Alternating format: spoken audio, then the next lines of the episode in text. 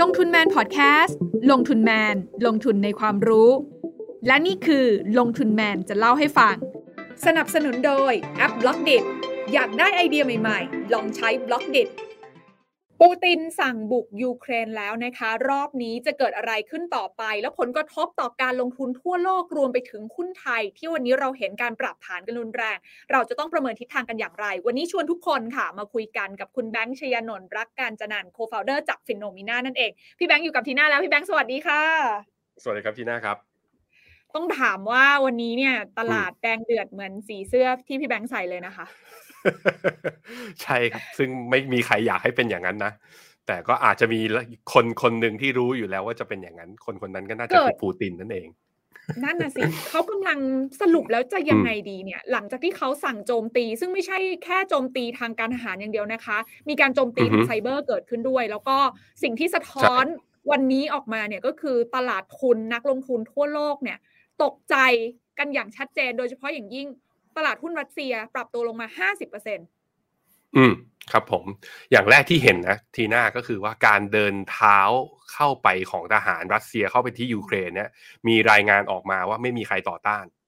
ส่วนรายงานที่เราเห็นว่าบึ้มบึ้มกันที่สนามบินที่กรุงเคียบที่นู่นที่นี่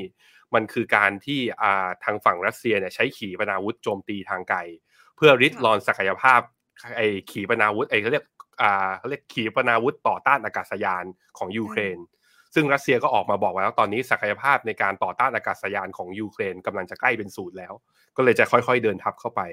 แสดงว่าเป็นการดีไซน์ที่ถูกวางหมากไว้แล้ว ซึ่งถ้าวางหมากไว้แล้วจริงนะคือถ้ามองจากตรงเนี้ยต้องบอกว่าปูตินเป็นคนที่น่ากลัวมาก เพราะว่าตั้งแต่มีเรื่องยูเครนที่ผ่านมาเขาก็พูดกับเราชัดมาตลอด เราก็เห็นตามสื่อว่าเขาไม่มีความคิดที่จะเข้าไปเลย ไม่มี ทุกคนก็บอกว่าเขาบอกว่าเขาเป็นห่วงเรื่องเดียวคือยูเครนน่ะอย่าไปเข้านาโตเลย เพราะว่ายูเครนเนี่ยก็ชนชาติของชาวยูเครนส่วนหนึ่งมากกว่า 30-40%ก็ชนชาวสลาฟ ซึ่งก็มีเชื้อสายแล้วก็วัฒนธรรมที่แบบว่าสารต่อกับทางรัสเซียมาอย่างยาวนาน ซึ่งถ้าไปถ้าทีหน้าไปดูคำให้สัมภาษณ์ของปูตินเนี่ยมันมีอยู่ตอนช่วงหนึ่งที่เขาบอกว่าเหตุและความจำเป็นที่เขาต้องเข้ามาปกป้อง หรือว่าเข้ามาเข้ามาดูแล พื้นที่ของตรงยูเครนเนี่ยเขาก็บอกว่ามันเป็นเรื่องของวัฒนธรรม ยูเครนไม่เคยมีความเป็นชาติมาก่อน ก่อนหน้าตอนปี 1917 ก็ไปอยู่กับเยอรมัน ตอนหลังสงครามโลกครั้งที่สองก็มาอยู่กับรัสเซีย แตกจากสหภาพโซเวียตเสร็จก็ออกมาเป็นรัฐอิสรภาพ แต่จริงๆแล้ววัฒนธรรมเนี่ยตัวปูตินเองอะเขายังเชื่อว่ายูเครนเป็นส่วนหนึ่ง ไม่ใช่เพื่อนบ้าน แต่คือญาติพี่น้องด้วยกัน ผมคิดว่าด้วยเหตุผลแบบนี้ด้วยเหตุผลคือถ้ามองในมุมปูตินนะก็นี่มันญาติฉัน นี่มันคนที่ใช้นามสกุลเดียวกัน เลือดเนื้อเชื้อไขกันทำไมฉันจะเข้าไปไม่ได้ มันก็พอมองเหตุผลในมุมนั้นได้ คือผมพยายามจะบอกเพราะว่า มีคนพยายามบอกว่าทำไมพี่ปูตินแบบว่า เป็นนักเลงจังเลยรอบนี้ทำอย่างนี้คือถ้ามองในเพราะว่าสื่อที่เราเสพนะตอนนี้ที่มันอัปเดตกันออกมาตลอดเนี่ยเป็นสื่อทางตะวันตกเป็นหลักนาทีหน้าครับ แสดงว่าสิ่งที่พี่แบงค์กำลังประเมินวันนี้เนี่ยก็คือคิดว่าปูตินเองเนี่ยนะคะเขาก็เหมือนมีมีมีแผนอยู่ในใจอยู่แล้วเนาะเพราะว่าวันนี้เนี่ยการโจมตีที่เขาสั่งให้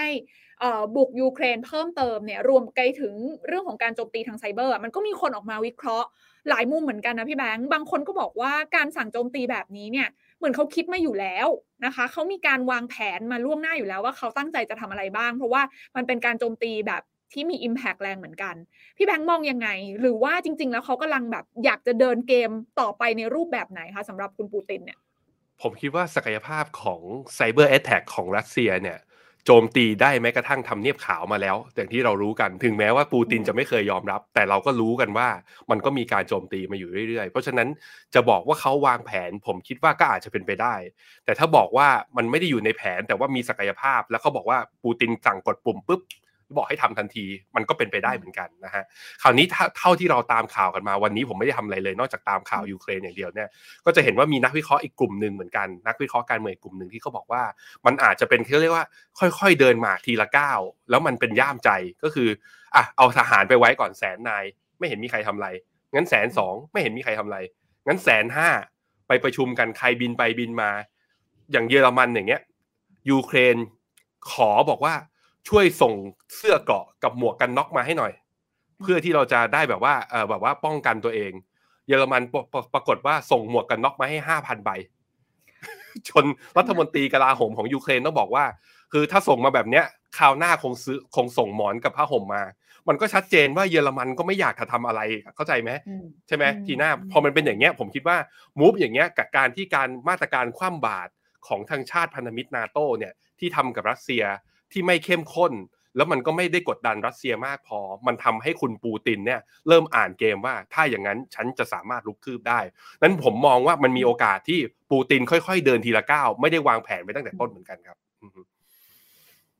อืมโอเค เพราะฉะนั้นมันมันมีสองมุม อันนี้ก็ต้องรอติดตามมากต่อไปของปูตินเหมือนกันว่าจะเป็นยังไง ทีนี้มาดูฝั่งตรงข้ามกันบ้างค่ะว่า ที่เขาขู่ว่าเฮ้ยอย่าทำนะ ถ้าทำแล้วเดี๋ยวจะคว่ำบาตรนะ จะแซงชั่นนะ ตอนนี้ทำไปแล้ว นะคะ เพราะฉะนั้นมาตรการคว่ำบาตรจะต้องเพิ่มเลเวลขึ้นละ มันจะต้องมีอะไรเกิดขึ้นบ้างตรงเนี้ยเอ่อมาตรการคว่ำบาตรที่ทำไปตอนนี้เนี่ยก็อย่างล่าสุดวันนี้นะที่เราอ่าที่เราที่เราคุยกันเนี่ยตอนช่วงประมาณบ่ายโมงนะครับ ทีหน้าที่สหประชาชาติ UN ก็ประชุมกันเรื่องนี้แหละว่าเราจะทำยังไงกับรัสเซียดี พี่ปูตินก็ใช้วิธีก็คือไลฟ์สดออกอากาศทางรัสเซีย ตอนเวลาเดียวกันกับ UN ทันที ก็คือโชว์อะ โชว์มาว่าเฮ้ยเฮ้ย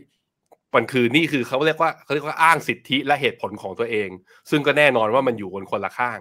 ถามว่า UN จะประชุมกันเรื่องอะไร ผมคิดว่าถ้าดูจากมูฟที่ผ่านมา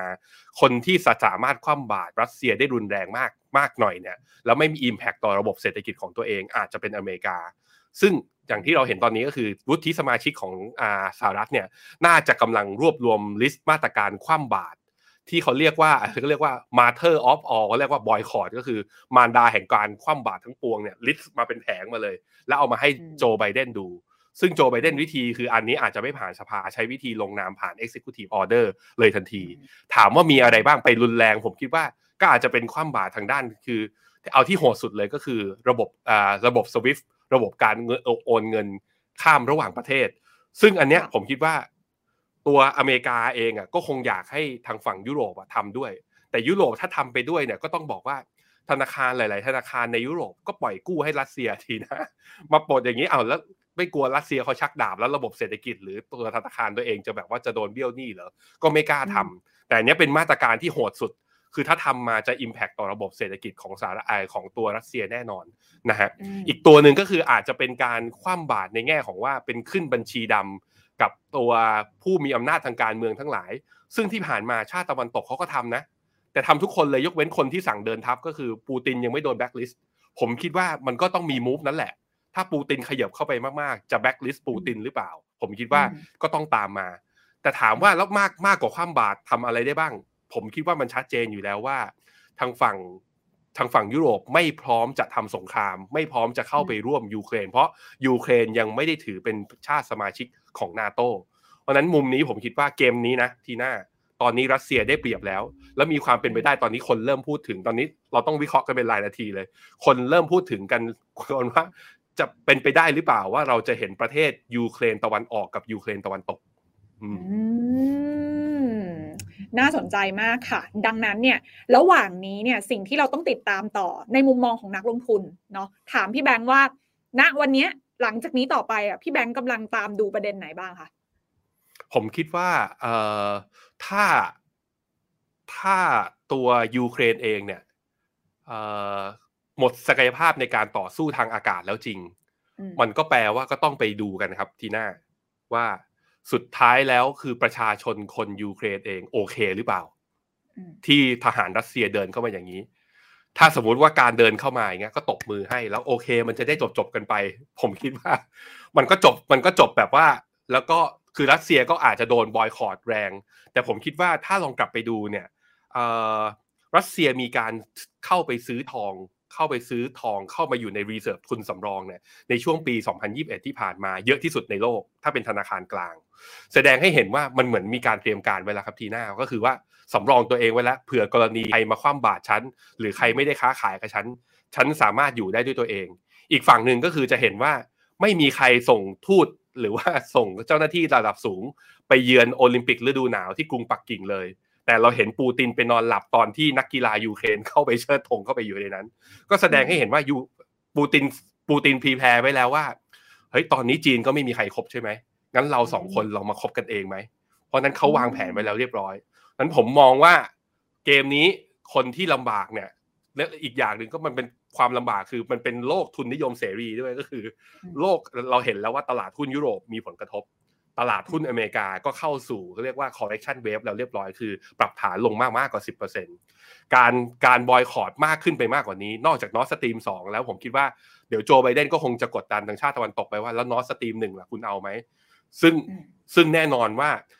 ปูตินอยากให้เกมนี้เป็นเกมยืดเยื้อ ถ้าดูจากมุมนี้นะเราเราเราคิดใหม่ว่าปูตินอยากยึดยูเครน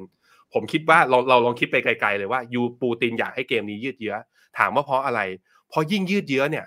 ในชาติสมาชิกของสหภาพยุโรป มีทั้งคนที่ที่ผ่านมาไม่บอยคอรดแล้วก็ไม่แบนอะไรรัสเซียเลย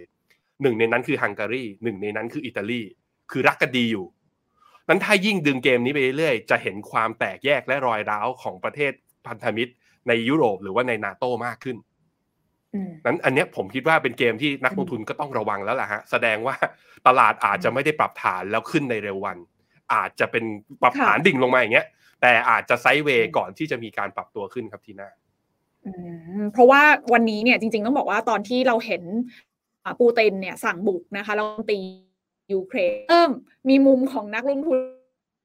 ย้อนหลังใช่ไหมพี่แบงค์เนาะว่าเอ้เวลาที่เกิดความตึงเครียดหรือว่าเกิดว่าจะมีสงครามหรือเปล่าเนี่ย ส่วนใหญ่ถ้ามันจบเร็ว ก็คือความขัดแย้งเกิดขึ้นจริงนะคะ มีการตีกันจริง แล้วก็จบได้เร็วเนี่ย ตลาดมักจะ reaction แบบ กลับมา คือจะมีการรีบาวกลับมาที่ค่อนข้างรวดเร็วเหมือนกัน แต่ถ้ามันเป็นเกมยืดเยื้ออย่างที่พี่แบงค์บอกเนี่ย อันนี้คือสิ่งที่มันน่ากังวลในระยะยาวมากกว่า ดังนั้นถ้าถามต่อในมุมของนักลงทุนเองอะถ้าในกรณีที่มันเป็นภาพของการยืดเยื้อจริงๆอะพี่แบงค์คิดว่าสินทรัพย์ไหนนะคะ ที่จะได้รับผลกระทบมากที่สุด ตลาดในภูมิภาคไหนที่เราต้องกังวลมากสุดค่ะเอาสินทรัพย์ที่ได้รับผลกระทบในเชิงบวกมากที่สุดก่อนนะครับ แน่นอนว่าทอง ถ้าใครไปดูกราฟทองในปี 2021 ที่ผ่านมา มันมีลักษณะเป็นที่เรียกว่า triangle pattern แล้วเพิ่งเบรกแนวต้านที่ 1,860 ขึ้นมา แนวต้านเนี้ยถ้าเบรกขึ้นมาแปลว่าทองมีโอกาสทดสอบ 2,000 ตอนที่มันเบรกมาตอนนั้นน่ะผมก็ยังหา ผมก็ยังหาเหตุผลไม่ออก ผมคิดว่าตอนทีหน้าเห็นตอนนั้น ถ้ามีคนบอกทีหน้าบอกว่าทองจะไปสองพันเราหาเหตุผลไม่ออก แต่ตอนนี้เหตุผลมันชัดมากๆแล้วว่าทองจะไปสองพันด้วยเหตุผลว่าอะไร เพราะฉะนั้นใครยังไม่มีทองก่อนนะใครยังไม่มีทองในพอร์ต exposure ของตัวในพอร์ตตนเองยังไม่มีผมคิดว่าควรใส่เข้าไป ถึงแม้ว่าตอนนี้มันจะพันเก้าร้อยสามสิบพันเก้าร้อยสี่สิบแต่ใส่ไว้บ้างถ้าไม่มีเลย แต่ใครมีอยู่อย่างเนี้ยอย่างอย่างที่ FINNOMENA เรามีให้ใส่คำแนะนำไว้ก็เราเอนจอยได้บ้างแต่ว่าใส่ไปสิบเปอร์เซ็นมันไม่มีผลมากหรอกฮะเพราะหุ้นเรามีอยู่เจ็ดสิบแปดสิบเปอร์เซ็นมันร่วงหนักกว่า แต่ก็ว่ากันไปนะทางฝั่งคราวนี้ทางฝั่งตลาดหุ้น ตัวไหนจะปรับฐานลงทั้งหมด ผมคิดว่าเหตุการณ์ความไม่สงบแบบนี้สิ่งที่ตามมาก็คือ ถ้าการบอยคอรดที่เข้มข้น หรือว่าการคว่ำบาตรที่เข้มข้นมากขึ้นเนี้ยมันจะไปกระทบกับราคาน้ำมัน และผมคิดว่าอาจจะมีการแบนเพื่อไม่ให้รัสเซียสามารถส่งออกน้ำมันมาทางฝั่งยุโรปได้นั้นสิ่งที่จะเจอก็คือเราจะเจอราคาน้ำมันที่ระดับเกินร้อยเหรียญหลังจากนี้ไป และอาจจะทรงตัวอยู่ในระดับนั้นค่อนข้างยาว ซึ่งเมื่อราคาน้ำมันทรงตัวอยู่ยาว มันแปลว่าเงินเฟอ้อจะสูง เมื่อเงินเฟอ้อจะสูง มันก็แปลว่าเฟดเนี่ยที่เราบอกว่าเฮ้ยมีแนวโน้มจะขึ้นดอกเบี้ย แล้วโกลแมนแซกบอกว่าจะขึ้นดอกเบี้ยสักเจ็ดครั้งมอร์แกนสเตนเล่หรือ JP Morgan บอกว่าจะขึ้นดอกเบี้ยปีนี้อะบอกจะขึ้นติดต่อกัน 9 ครั้งเลยเนี่ย ผมคิดว่าอาจจะเป็นไปได้แล้ว เพราะราคาน้ำมันอยู่ที่สูงอยู่ในระดับสูง มีคนบอกว่าทีสิสบอกว่า เฮ้ยถ้ามันมีความเป็นแบบว่าความไม่สงบเรื่องสงครามเกิดขึ้น แสดงว่าความเสี่ยงเศรษฐกิจจะชะลอ อย่างนี้แปลว่าเฟดจะชะลอการขึ้นดอกเบี้ยไหมผมเห็นต่าง ผมเห็นว่ายิ่งราคาน้ำมันสูง เฟดจะยิ่งขึ้นดอกเบี้ย และการที่เฟดขึ้นดอกเบี้ยเราเห็นแล้วนะ นี่ขนาดเฟดยังไม่ขึ้นดอกเบี้ย หุ้นโกรดเอ่ยหุ้นเทคเอ่ยหรือหุ้นอาร์คของป้าเคที่วูดเอ่ยยังลงมาขนาดนี้ ผมคิดว่ามีโอกาสเหมือนกัน มีโอกาสเหมือนกัน ถ้าเราเห็นราคาน้ำมันอยู่ในระดับสูง สงครามเป็นสงครามยืดเยื้อ หุ้นโกลดจะได้รับการปรับฐานลงมาอาจจะจะมีแรงเทขายลงมาอีกครั้งหนึ่ง แต่ผมคิดว่าการเทขายลงมาอีกรอบหนึ่งรอบนี้ อาจจะเป็นรอบสุดท้ายแล้วก็ได้ เพราะว่าทุกครั้งที่มีสงครามขึ้นมา แล้วมันมีกลิ่นของสงครามขึ้นมา กลิ่นของสงครามนั้นสร้างความกลัวให้กับนักลงทุนรายย่อยได้มาก และเมื่อไหร่นักลงทุนรายย่อยขายอะเมื่อนั้นมักจะเป็นจุดต่ำสุดของตลาด นั้นผมไม่อยากให้ทุกคนกลัวกับเรื่องสงครามมากเกินไป ถ้าเรา exposure ของพอร์ตเราอะไม่ได้มีสัดส่วนหุ้นเยอะนัก ให้จับจังหวะและหาโอกาสในครั้งนี้ให้ดี ผมคิดว่าอาจจะเป็นจังหวะที่ดีในการลงทุนของเราต่อไปในอนาคตครับเออพอยนี้น่าสนใจค่ะ ถ้าบอกว่ามันเป็นสงครามที่ยืดเยื้อ แสดงว่ามันจะมีการปรับฐานมาอีกระลอกหนึ่งแต่การปรับฐานระลอกเนี้ยพี่แบงค์บอกว่าให้จับสัญญาณให้ดี สัญญาณนั้นคืออะไรคะที่จะบอกว่าแบบ มันยืดเยื้อใกล้จะจบแล้วหรอ หรือตลาดมันจะมองไปข้างหน้าในอีก stage หนึ่งคือมันต้องเกิดอะไรระหว่างทางที่พี่แบงค์จะคอยดูค่ะ ผมคิดว่ามุมหนึ่งก็คือว่าตอนนี้มันตั้งโต๊ะเจรจากันไม่ได้แล้ว ชัดเจนเขา cancel ไอ้ meeting กันอาทิตย์หน้าเป็นหมดแล้วแอนโทนีบลิงเคนเอ่ยใครเอ่ยจบไปแล้วนั้นการที่กลับมาเจรจากันไม่ได้มันยุติไม่ได้แน่นอนในระยะสั้นใช่ไหมฮะเพราะนั้นสัญญาณอย่างหนึ่งก็คือ เมื่อไหร่มีสัญญาณกลับมาเจรจากัน เมื่อนั้นอะ ผมคิดว่าก็ต้องจับตา อันนี้ก็เป็นมุมในแง่เอาเอาเรื่องปัจจัยเรื่องสงครามเข้ามาดู ปัจจัยเรื่องที่สองที่ต้องมาดูคือ บางครั้ง สงครามจะเกิดต่อไม่เกิดต่อ จะไปต่อไม่ไปต่อไม่รู้ แต่ถ้า valuation หุ้นคือ ตลาดปรับฐานลงมาจน valuation ถูกและสมเหตุสมผล ผมคิดว่าเราก็ควรเข้า ไม่ควรแคร์เรื่องประเด็นของปัจจัยเรื่องสงคราม เพราะช่วงที่ผ่านมาไม่ว่า ลองไปดูอย่างกรณีโดน attack ที่ซาอุดีอารามโกกรณีไครเมียของก่อนหน้านี้ปี 14 หรือกรณีบอสตันที่มีบอกว่ามีมีมีระเบิดพรีชีพ ทุกครั้งตลาดก็ปรับฐานแป๊บเดียวแล้วก็ฟื้นกลับขึ้นมาได้ด้วยเช่นเดียวกัน เพราะฉะนั้นผมคิดว่าก็ไปดูที่เรื่อง valuation อย่างที่สามที่ดูก็คือ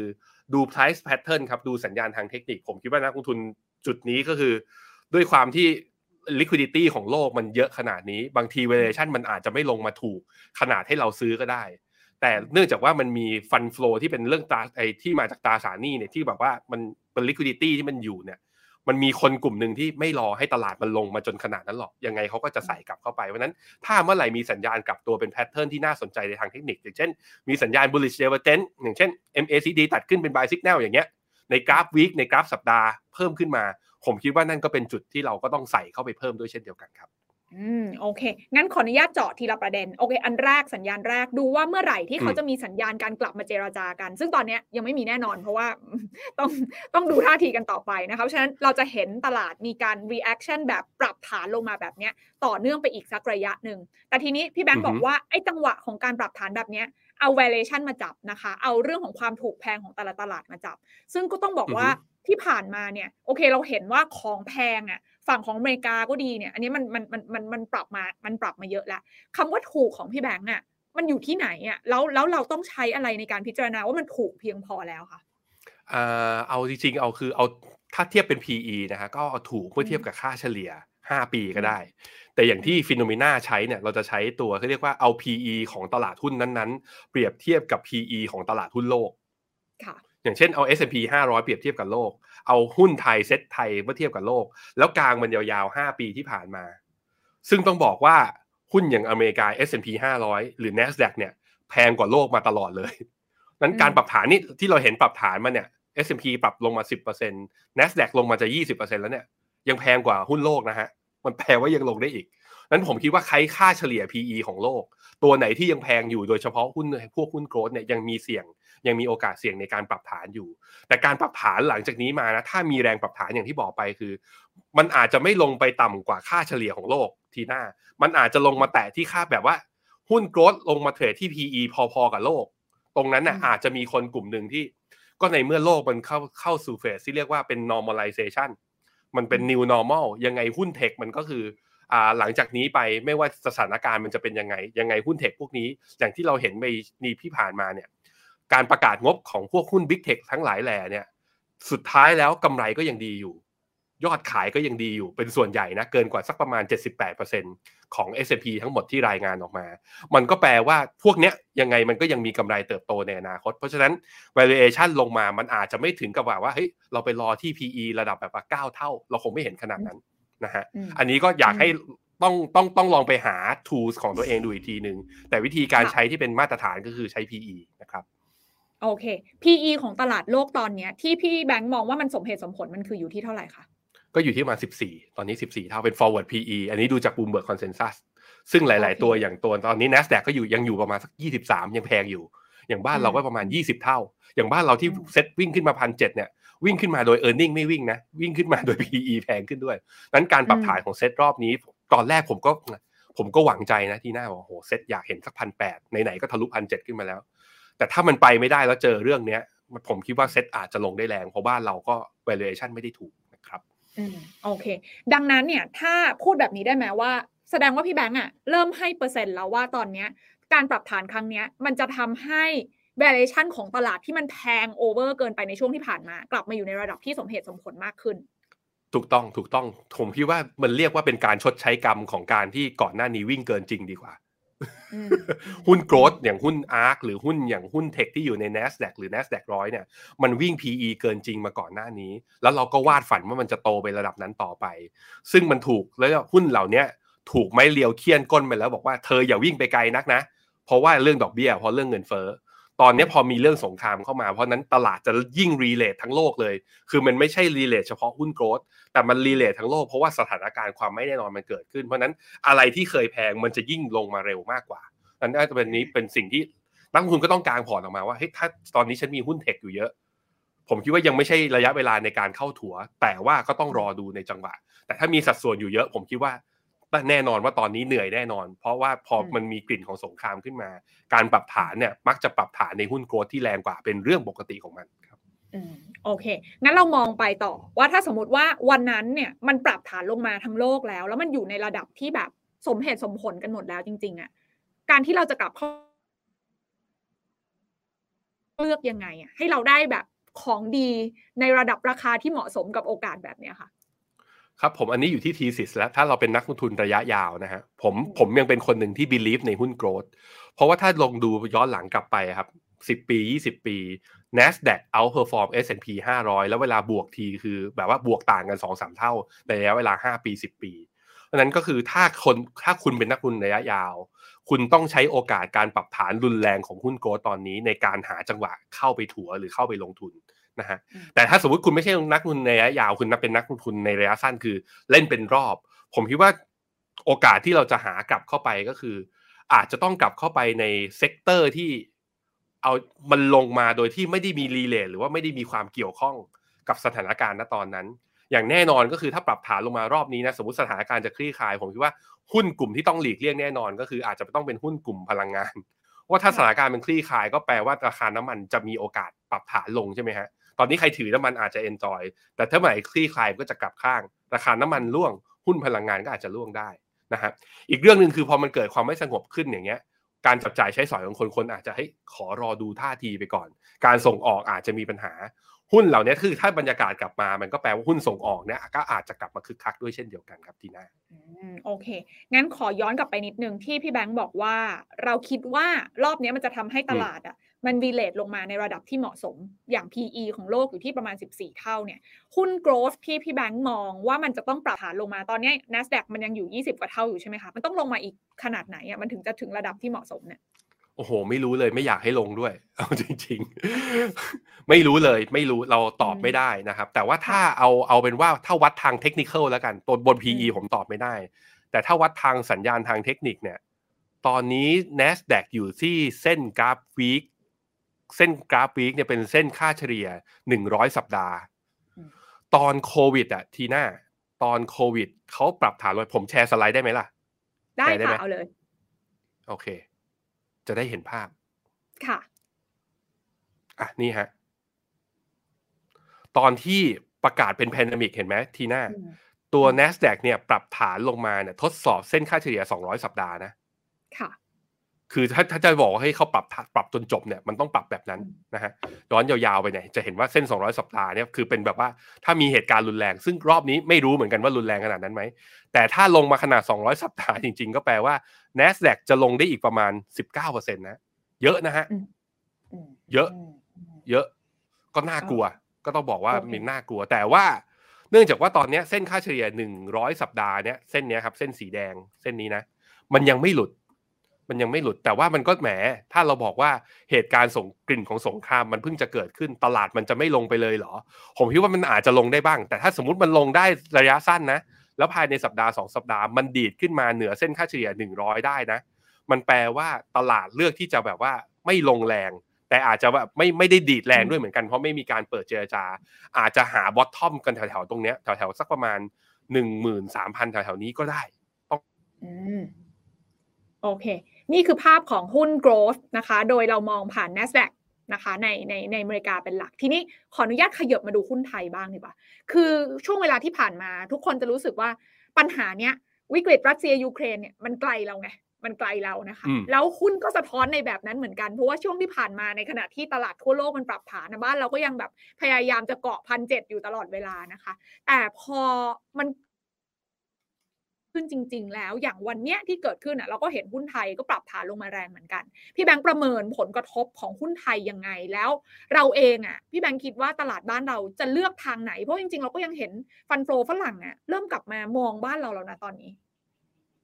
ผมคิดว่าฝรั่งอาจจะเบ็ดอยู่สองเรื่องหนึ่งคือเบ็ดเรื่องการเปลี่ยนแปลงทางการเมือง หลังจากที่มีการย้ายเป็นพักเล็กออกไป จากทางฝั่งขั้วพลังประชารัฐอาจจะมีนั่นเรื่องนั้นมุมหนึ่ง เรื่องมุมที่สองก็คือ มันเหมือนผู้ติดเชื้อเราไอตอนที่ฝรั่งเข้ามาตอนต้นปีเนี่ย ผู้ติดเชื้อโควิดของเราเนี่ยมันลดลงมา มันก็ทำให้เขาก็มองในมุมนี้ อย่างที่สามก็คือผมคิดว่าบ้านเราอะหุ้นเทคมันไม่มีแทบจะไม่มีอยู่ในอินเด็กซ์เลย บ้านเรามีความเป็น value เป็นส่วนใหญ่นะฮะพอบ้านเรามันมีความเป็น value เนี่ย ในช่วงที่ผ่านมาที่ทอดอกเบี้ยมันมีแนวโน้มว่าจะขึ้นเนี่ยหุ้น value มันเลย outperform พอหุ้น value outperform หุ้นไทยเลยได้ประโยชน์เรื่องนี้ด้วยเช่นเดียวกัน มันสามเหตุผลในช่วงที่ผ่านมานะฮะคราวนี้เหตุผลเหล่านี้ผมคิดว่ามันมีอยู่เหตุผลหนึ่งที่มันกำลังจะหายไปก็คือโควิดแต่บ้านเราเนี่ยกลับมาติดเชื้อเกินสองหมื่นขึ้นมาอีกครั้งหนึ่งทีหน้านั้นถึงแม้ว่าสบคชุดใหญ่จะบอกกับเรานะว่า รอบนี้อาจจะไม่พยายามจะไม่ล็อกดาวน์แต่เท่าที่ผมคุยกับคุณหมอคุณหมอเขาบอกว่ากลับมารับโทรศัพท์เหนื่อยอีกแล้ว เตียงเนี่ยกลับมาเต็มกันอีกแล้ว แล้วมันอันตรายเหมือนกันระดับหนึ่งผมคิดว่า ก็ต้องมารอดูเรื่องนี้ อันนี้คือเรื่องที่หนึ่งเรื่องที่สองคือถ้าราคาน้ำมันนะ มันสูงขึ้นจากความไม่สงบของตัวยูเครนเนี่ยบ้านเราอะนำเข้าน้ำมันปีปีหนึ่งเยอะนะ ไม่น้อยเลย นั้นที่เราบอกว่าความหวังของปีนี้นะ ผมจำได้สภาพัฒน์เพิ่งออกประมาณการ GDP บ้านเราออกมาที่ 3.5ถึง4.5 โดยตัว incremental ส่วนเพิ่มของ GDP เนี่ยไม่ได้มาจากภาครัฐไม่ได้มาจากอะไร เขาคาดหวังมาจากนักท่องเที่ยวกับภาคส่งออก แต่สมมติว่าโควิดมันกลับมาเนี่ย นักท่องเที่ยวอาจจะไม่เท่าเดิม แถมราคาน้ำมันที่สูงเนี่ยแล้วบ้านเราเนื่องจากว่าราคาน้ำมันบ้านเราเนี่ยต้องยอมรับว่ารัฐบาลเขาซับซิไดส์เราเลยใช้น้ำมันโดยที่ไม่รู้ว่ามันแพง เราก็เลยยังใช้มันอยู่แบบแพงขึ้นแล้วนะอะมันเรารู้แต่ว่าพวกน้ำมันดีเซลไม่ไงเพราะเพราะรัฐซับซิไดส์ไม่ให้ราคาแต่ถ้าเบนซินเรากระทบกันหมดถูกไหมฮะนั้นถ้าเป็นอย่างเงี้ยมันก็แปลว่ารัฐจะต้องนำเข้าน้ำมัน เพิ่มขึ้นในราคาที่สูงขึ้น แล้ว Import เนี่ยในตัวเลข GDP GDP เท่ากับอะไรนะ C บวก I บวก G บวกกับ X ลบ M ตัว I X ลบ M คือตัว Import มันสูงขึ้น มันก็แปลว่า GDP มันน่าจะลดหรือเปล่าไงนั้นผมเลยมองว่าถ้ามองในมุมของหุ้นไทยผมคิดว่า ไทยกำลังเจอขาเสี่ยงแล้วว่า GDP ของเราที่กรอบบนของสภาพัฒน์ที่บอกว่า 4.5 ผมคิดว่าเราอาจจะเจอ down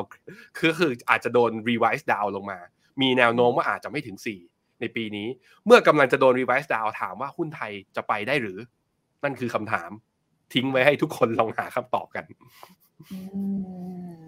ถ้าหุ้นไทยในมุมมองของพี่แบงค์คิดว่าอาจจะมีความเสี่ยงที่จะไปต่อลำบาก มันจะเกิดอะไรขึ้นต่อไปสำหรับหุ้นไทยเพราะ เพราะอย่างนี้ที่ถามเพราะว่า คืออีกใจหนึ่งทุกคนก็รู้ว่า valuation ระดับเนี้ย ยิ่งถ้าสมมติ GDP ไม่มาเศรษฐกิจไม่ได้ฟื้นตามที่คาดจริงอะ่ะมันดูแพง มันจะเกิดการปรับฐานแบบรุนแรงหรือเปล่า หรือมันก็จะแค่ไซด์เวย์แบบเนี้ยไปเรื่อยๆ ไม่ไปไหนได้ไกล แต่ก็คงไม่ได้ปรับฐานแรง พี่แบงค์ให้ขาให้น้ำหนักกับทางไหนบ้างโอ้โหเดายากพอมันเป็นเรื่องยูเครนแล้วมันแปลว่าตอนเนี้ยนะ ใครที่แบบว่า รู้จักปูตินอะผมคิดว่าโทรหาเขาหน่อยแล้วโทรมาบอกผมด้วย ว่าเขาจะเอาอยัางไง ผมคิดว่าวิเคราะห์ถ้าเราวิเคราะห์กันตอนเนี้ย ผมคิดว่าต้องวิเคราะห์ว่าความคืบหน้าของกรณียูเครนเนี่ยรัสเซียเอาขนาดไหน ปูตินจะพอที่ระดับไหนแล้วตอนนี้คือมันไม่ใช่ว่าชาติตะวันตกจะทำยังไงให้ปูตินหยุดนะมันอยู่ที่ปูตินเนี่ยพอตรงไหนมากกว่า ซึ่งตอบไม่ได้ถ้าไม่พอถ้าไม่พอแล้วแบบว่าสงครามคือปูตินจะเล่นสงครามยืดเยื้อแบบที่ผมตั้งเป็น worst case scenario ไว้เนี่ย ผมคิดว่าทั้งโลกคือเหนื่อยหมด แล้วถ้าทั้งโลกเหนื่อยหมดมันก็แปลว่าหุ้นไทยมันก็ขึ้นไม่ได้ครับทีหน้า นั้นมันไม่ใช่ปัจจัยที่ตัวเราเองว่า GDP เราไม่ไปแล้ว มันเป็นปัจจัยที่เซนติเมนต์โลกเนี่ยยังไม่รู้ว่าหาทางออกตรงไหน มันก็เลยมีดาวไซด์ผมคิดว่ามันเป็นเรื่องนั้นครับอืมโอเค เข้าใจเพราะถึงแม้ว่าเราจะไม่ได้รับผลกระทบทางเศรษฐกิจโดยตรง เพราะว่าเราอาจจะไม่ได้มีในเรื่องของการแบบเหมือนฝั่งของยุโรปถ้าเทียบกันใช่ไหมคะ คือเราค่อนข้างไกลจากเขาพอสมควร แต่ว่าผลกระทบทางอ้อมจากต้นทุนของราคาน้ำมันที่มันจะปรับตัว สูงขึ้นแน่นอนหลังจากนี้ ถ้าเกิดความขัดแย้งที่มันตึงเครียดมากขึ้นเนี่ยอันนี้เราก็รับไปเต็มๆนะคะ ในเชิงของอการนำเข้าประเทศนำเข้าน้ำมันเนาะอันนี้คือ worst case ที่จะเกิดขึ้นพี่แบงค์แต่ถ้าสมมติเรามองแบบมันอาจจะเกิดอะไรแบบ มันอาจจะไม่ได้แย่ขนาดนั้นนะมองแง่ดีบ้างมองแง่ดีบ้าง เออมองแง่ดีบ้างมันมีไหมมันมีไหมมันมีอะไรที่จะแบบพอเป็นสัญญาณที่เราจะได้จับตาดูว่า เออ มันอาจจะไม่ได้แย่อย่างที่คิดอะ งั้นผมถามทีหน้ากลับว่าปูตินจะบอกว่า อยู่ดีๆปูตินนะจะสั่งพรุ่งนี้เลยว่า ทุกคนหนึ่งแสนนายถอยทัพกับรัสเซียกันเถอะ นี่คือแง่ดี ทีหน้าว่าเกิดไหมล่ะ เขาอาจจะเก็บบิตคอยครบหมดแล้วก็ได้ หรือ หรือไม่ก็ตกลงขายน้ำมันอะไรไปแล้วเรียบร้อยเลยใช่ไหมคือมันยากมันยากจริง ๆ มันยากจริง ๆ ที่จะมองแง่ดีมากๆ ว่าตลาดจะรีบาวเป็น V shape ยังไงก่อน เอาเรื่องนี้ก่อน แต่ว่าถ้าจะมีพัฒนาการในทางที่ดีผมคิดว่า อาจจะจำเป็นต้องชาติพันธมิตรนาโต้นะต้องมีมาตรการบอยคอรที่ทำให้ปูตินรู้สึกว่าเฮ้ยถ้าฉันยังลุกคืบแบบนี้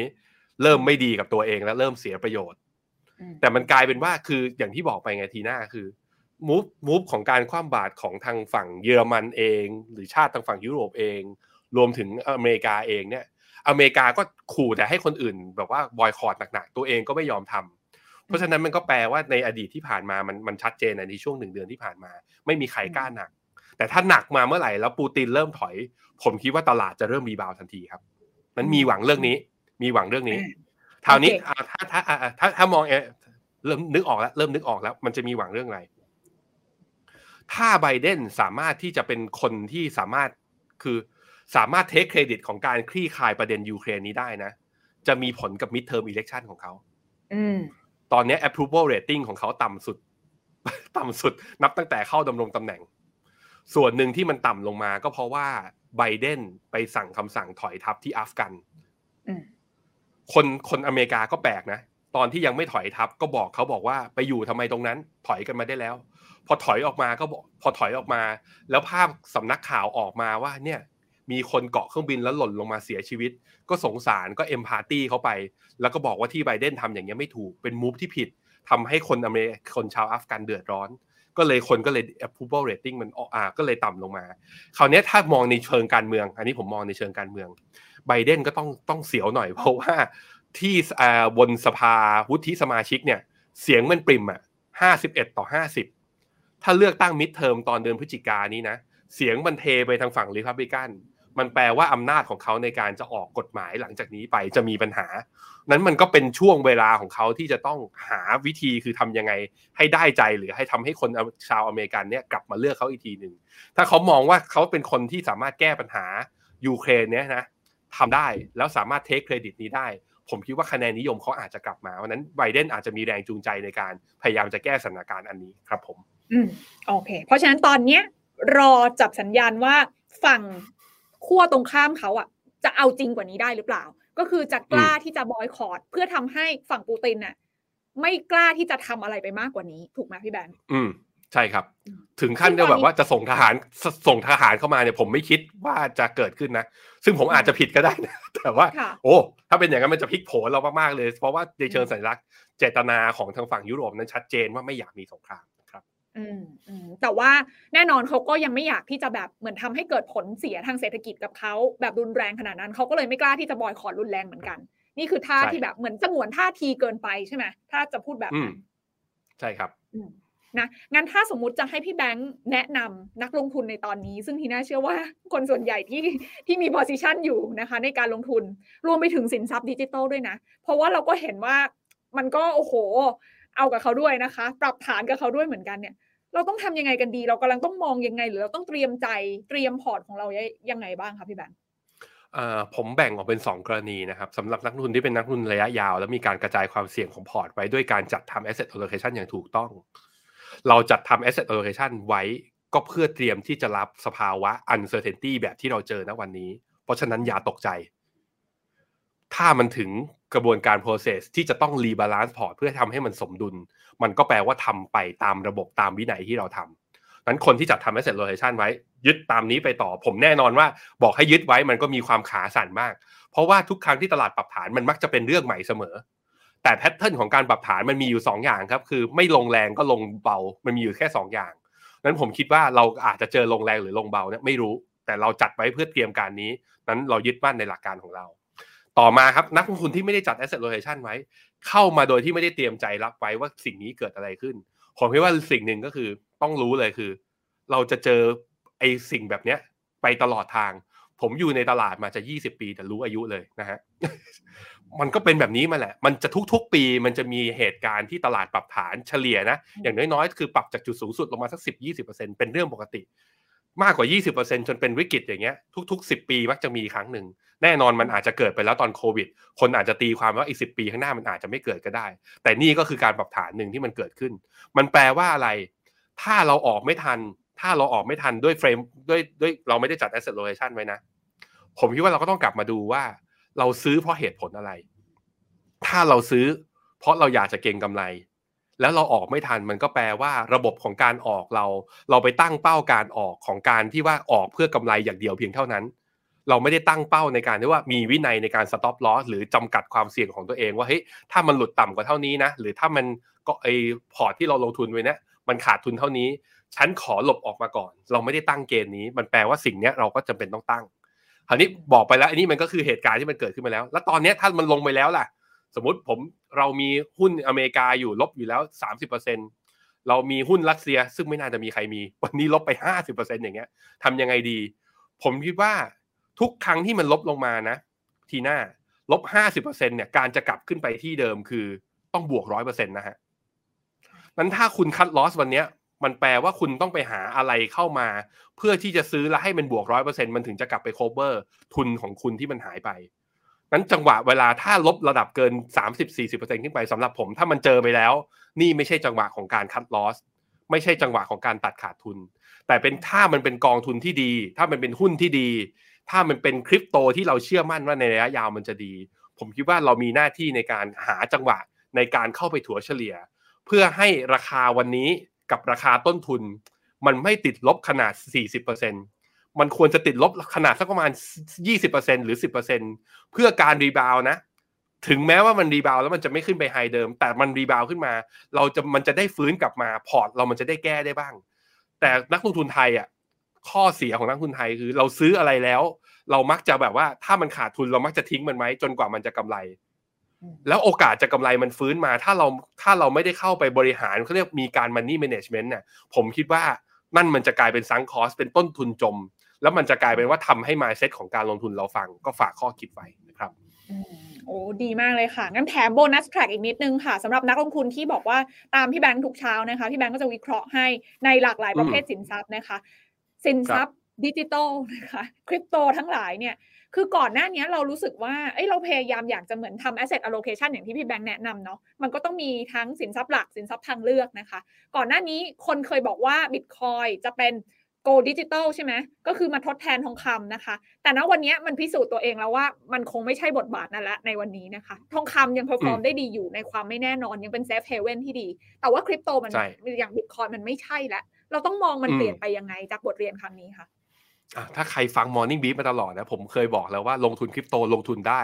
แต่ตัวผมเองอะลงทุนไม่เกิน 5%ของพอร์ต ไม่เกิน 5%ของ asset allocation ทุกครั้งที่เวลาผมไล่เรียงไปคริปโตก็จะบอกถึงความเสี่ยง ความเสี่ยงของมันคือตลาดมันไม่มี ceiling ไม่มีฟลอร์นะ มันเทรด 24 ชั่วโมงนะ ทางการ regulator ของหลาย ๆ ประเทศ ปีนี้ค่อนข้างชัดเลยว่าไม่เอาคริปโตนะ มันแปลว่ามันคงมีที่ยืนของมันแหละ แต่พอมันเจอ sentiment ของมันมากดมาก่อนหน้านี้แล้วเนี่ย แล้วมันเป็นเขาเรียกว่าตอนที่ตลาดหุ้นมัน valuation แพง มันเป็นช่วงที่ไอตัว d e f าหรือไอตัว blockchain technology เนี่ยมันเกิดขึ้นมาพอดีแบบว่ามันเป็นช่วงบูมของเขามาพอดี เพราะนั้นคนมันก็เลยย้ายจากหุ้นที่มันแพงอยู่แล้วไปหาสินทรัพย์อะไรเพื่อเล่นต่อ เพราะนั้นคริปโตมันเป็นฟองสบู่ตัวถัดไปจากไอตัวหุ้น tech อะนั้นตอนนี้มันลงมาคือเพราะนั้นคริปโตสำหรับผมสถานะของมันมันก็คือหุ้น growthที่เป็นอัลตร้าโกรดอะคือเป็นโกรดที่แรงกว่า นั้นมันก็ต้องมองมันแบบนั้นครับก็ก็ต้องมองมันแบบ asset allocation จะไปมองมันแบบ believe ว่าเฮ้ย ETA บอกว่า Ethereum มันจะมี NFT เข้าไปอยู่ในนั้นอีก 10 ปีข้างหน้ามันจะยาวแบบนั้นก็ได้จะเป็นสายโฮแบบนั้นก็ได้ แต่ถ้าวันนี้คุณทรมานแล้วตั้งคำถามว่าเอายังไงดี แสดงว่าคุณไม่ใช่สายโฮไงแสดงว่าคุณแสดงว่าคุณกำลังกังวลกับตลาด เพราะคนที่เชื่อในบิตคอยจริง ๆคำถามว่าวันนี้ควรจะทำอะไรเขาจะไม่เกิดขึ้น ลงมาเขาจะซื้อ อันนี้ต้องไปถามอาจารย์ตั้ม ต้องไปต้องไปถามแกดู แต่ในมุมของผมเนี่ย ถ้าเป็นตัวบิตคอยน์ชัดเจนแล้วอย่างที่ทีน่าบอก มันคือ alternative investment asset และเป็น risky asset ด้วย มันก็แปลว่าหลังจากนี้เราต้องจัด asset allocation ของมัน ซึ่งตอนนี้บนเขาเรียกว่าบน playbook บนบน CFA เนี่ยเริ่มมีใส่ไว้แล้วว่าเฮ้ยเอาบิตคอยน์เข้าไปเติมในพอร์ตหนึ่งเปอร์เซ็นสองเปอร์เซ็นสามเปอร์เซ็นสี่เปอร์เซ็นเนี่ยจะมีผลทำให้พอร์ตเนี่ย enhance พอร์ตได้นะ Sharpe ratio เนี่ยสูงมากขึ้น ในขณะที่โวสูงสูงขึ้นมานิดนึงก็จริง แต่ return ได้แล้วคุ้ม อย่างเงี้ยมันก็จะมันก็จะมี house พวกนี้ที่ใส่เข้ามา แล้วก็เราก็เห็นว่ามีพวกวาณิชธนกิจ หรือว่าพวกอ่า wealth management ที่เมืองนอกเนี่ยเริ่มเอาไอ้ตัวคริปโตเนี่ยเข้าไปใส่ให้พอร์ตกับลูกค้าที่เป็นพอร์ตลูกค้าอ่า high net worth แล้วเรียบร้อย นั้นมันมีที่ของมัน แต่ระยะสั้นก็ต้องบอกว่าผมคิดว่า correlation ของคริปโตเคอเรนซีไม่ว่าจะเป็นสกุลไหน มันวิ่งตามมันวิ่งตามหุ้น growth มันวิ่งตาม risky asset ทั้งหมดนะตอนนี้ และมันวิ่งตามด้วย beta ที่มากกว่าหนึ่งด้วยก็ต้องระวังอ่าต้องระมัดระวังนะครับนี่คือสถานการณ์ที่ต้องบอกว่านักลงทุนทุกคนไม่ว่าจะเป็นหน้าเก่าหรือหน้าใหม่ควรที่จะต้องเรียนรู้นะคะว่ามันเกิดอะไรขึ้นกับ asset ของเราที่เรากำลังตัดสินใจในการเลือกลงทุนกันบ้างนะคะ ที่น่าเชื่อว่า Playbook เล่มนี้เนี่ยมันอาจจะไม่เหมือนกับ สงครามครั้งก่อนๆหรือความขัดแย้งเชิงภูมิรัฐศาสตร์ ครั้งก่อนๆที่ผ่านมา เพราะว่าโลกของการลงทุนแลนด์สเคปมันเปลี่ยนไปเยอะเลยเนาะพี่แบงค์เนาะเพราะฉะนั้นตอนนี้มันเป็นอะไรที่เราก็ต้องเรียนรู้ไปพร้อม ๆ กัน แล้วก็จับตาจับ สถานการณ์นี้นะคะ ไปพร้อม ๆ กันนั่นเอง มันจะเป็นวิกฤตหรือโอกาสมันขึ้นอยู่กับว่าเราทำการบ้านกับมันพร้อมไว้แล้วขนาดไหนนั่นเองนะคะ จริง ๆ แล้วเรื่องนี้เนี่ยมันยังมีความเปลี่ยนแปลงได้ตลอดเวลา คืนนี้อาจจะเกิดอะไรขึ้นก็ได้นะ เพราะฉะนั้นเดี๋ยวพรุ่งนี้เดี๋ยวรอฟังพี่แบงค์ต่อนะคะ ตอน8ปดโมงเช้าใน Morning Brief นี่แอบขายของไปด้วยดีไหมได้ฮะได้ฮะตอนนี้มันปัจจัยมันหลายปัจจัยนะอ่าดอกเบี้ยไม่รู้จะขึ้นไหมเงินเฟอ้อที่สูงอยู่ราคาน้ำมัน เทควอลระหว่างจีนกับสหรัฐก็ยังคงอยู่ ทางการจีนก็ยังคุมเข้มอยู่ แล้วรัสเซียมาบุกยูเครนอีก มันมีความปัจจัยลบคุมไปเยอะขนาดนี้ เพราะนั้นคือจะมองแค่บริบทของสงครามเพียงอย่างเดียวเนี่ย แล้วก็บอกว่าเฮ้ยวิเคราะห์เรื่องนี้แล้วมันตัดสินทุกอย่าง ผมคิดว่ามันไม่ใช่อย่างที่ทีน่าบอกไว้เลยครับคอนเท็กซ์หรือว่าบริบทตอนนี้เศรษฐกิจโลกมันซับซ้อนมากขึ้น เพราะนั้นเราต้องติดตามสถานการณ์มากขึ้น และสิ่งที่สำคัญที่สุดคือ ถ้าติดตามแล้วมันปวดหัวนะ กระจายความเสี่ยง คือจัด asset allocation ให้เหมาะ แล้วเราจะทนกับความผันอ่าความผันผวนแบบนี้ได้นะครับ เยี่ยมเลยค่ะวันนี้ขอบคุณพี่แบงค์มากๆเลยนะคะ แล้วเดี๋ยวยังไงมีโอกาสเชิญมาคุยกันใหม่เนาะขอบคุณมากเลยค่ะวันนี้ สวัสดีครับ กดติดตามลงทุนแมนพอดแคสต์ได้ทุกช่องทาง ทั้ง Spotify, SoundCloud, Apple Podcast, Podbean และ b l o กดิ